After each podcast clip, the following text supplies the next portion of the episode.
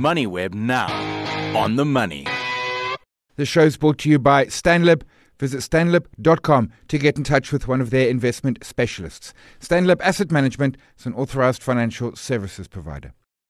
Chatting now with uh, Sean Neethling. He is head of investments at Morningstar South Africa. Sean, appreciate the early morning. Uh, delistings have been a, a, trend on the JSE uh, and delistings overweighing uh, new listings. It's seen our own market shrink to some 300 listed stocks. It is a worrying trend. I want to dig into it. It's also a, a global trend. We've seen similar in Europe. We've seen uh, uh similar in, in, in the UK as well.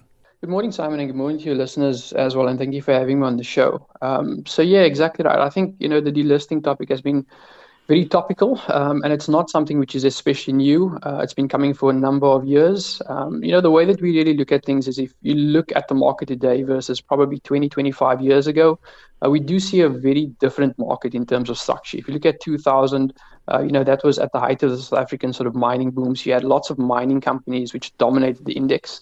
Um, and if you look at the market today, it's somewhat more differentiated. Um, but what does stand out to us is just the market levels of concentration. Um, and again, South Africa is not unique in this regard. It's probably one of the most topical, uh, I suppose, issues in global markets at the at the moment. If you look at the US, so South Africa is certainly not unique. Um, and also, if you look at the UK um, and Europe, you know, net delistings mm. um, as opposed to new listings coming to the market. And, and, and, the key thing, and you mentioned it there, it's around that concentration. A lot of these delistings are in the, the smaller stocks, which for, for institutional investors was never a space that, you know, a 300 million rand stock is, is, is not investable just because of its size. But that concentration, it makes it harder and I would wager probably riskier for, for active managers in a more concentrated market. Yes, Simon, I think that's exactly right. I think, you know, more benchmark cognizant managers, you know, in terms of their mandates that they're running with their clients, would probably invest mostly in the top 40 stocks. And those mm. top 40 stocks make up approximately 85, you know, percent of, of the overall JSE. Um, so you do find a convergence of ideas, um, you know, across those, uh, let's call it those, those top 40 stocks.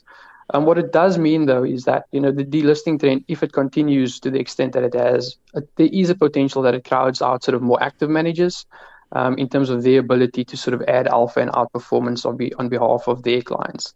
Uh, but on average, you know, the, the average delisting, if you look at it over the last five years or so, those companies have largely been sort of small, mid cap, and probably fledgling companies with market mm. caps, um, which would largely preclude them from, you know, the larger managers allocating capital in size to them uh, for the retail institutional mandates that they run. Yeah, and therefore, in, many cases, I mean, it might have disappeared from a private client portfolio, but a lot of those weren't in the in the bigger ones. The process then, I suppose, is is, is for investment managers is, is understand what this market concentration is going to do and, and how your your thinking perhaps needs to adjust. And because the trend is probably likely to continue, it might speed up, it might slow down at points, but the the investment philosophy, for want of a phrase, perhaps needs to be tweaked. Yeah, I think so, Simon. I think you know if you look at the past uh, and you, I suppose, you lean into base rates, um, it's a useful, I suppose, estimate of what you can expect in the future, particularly if you use a long enough sort of time series or history. I think in South Africa, there's, uh, like I mentioned, there's it's called it structural market change, with mm-hmm. the market looking different today versus say 20, 25 years ago. Um, and then there are also structural changes that affect markets. Uh, so something like you know Regulation 28 which allows managers to take more capital offshore. Um, what that does is, you know, it forces managers to potentially look outside the immediate circle of competence, uh, to potentially look at opportunities in offshore markets. So I do think if you look at the, let's call it the mix of assets in South Africa um, today versus even two years ago, um, mm. what you'll find is you probably got to take more of a forward-looking view in terms of what you can expect I suppose, South African equities to deliver, um, given the current makeup of the market. And then at a portfolio level, you've got to look at once you combine South African equities with global equities, um, what does that actually mean for expected returns and the risk for investors. And it is, and I like that phrase, that circle of, of, of competence. It's it's kind of almost been squeezed into areas, uh, particularly in the offshore space, which is so, so significantly mm. vaster. Uh, uh, and I suppose knowing what you know, and, and, and, importantly, knowing what you don't know, and, and, and how to fill those gaps and what you don't fully know. Yeah, 100%, Simon. Look, at Morningstar, I don't think, you know, we're in the camp where we think that global exposure, global equities only need to be managed by global managers. We do mm-hmm. think we have some really good stock pickers in South Africa. Uh, but that circle of competence particularly speaks to how teams are resourced, um, and, and again, you know, what mm. the depth of the investment and research, the research process is.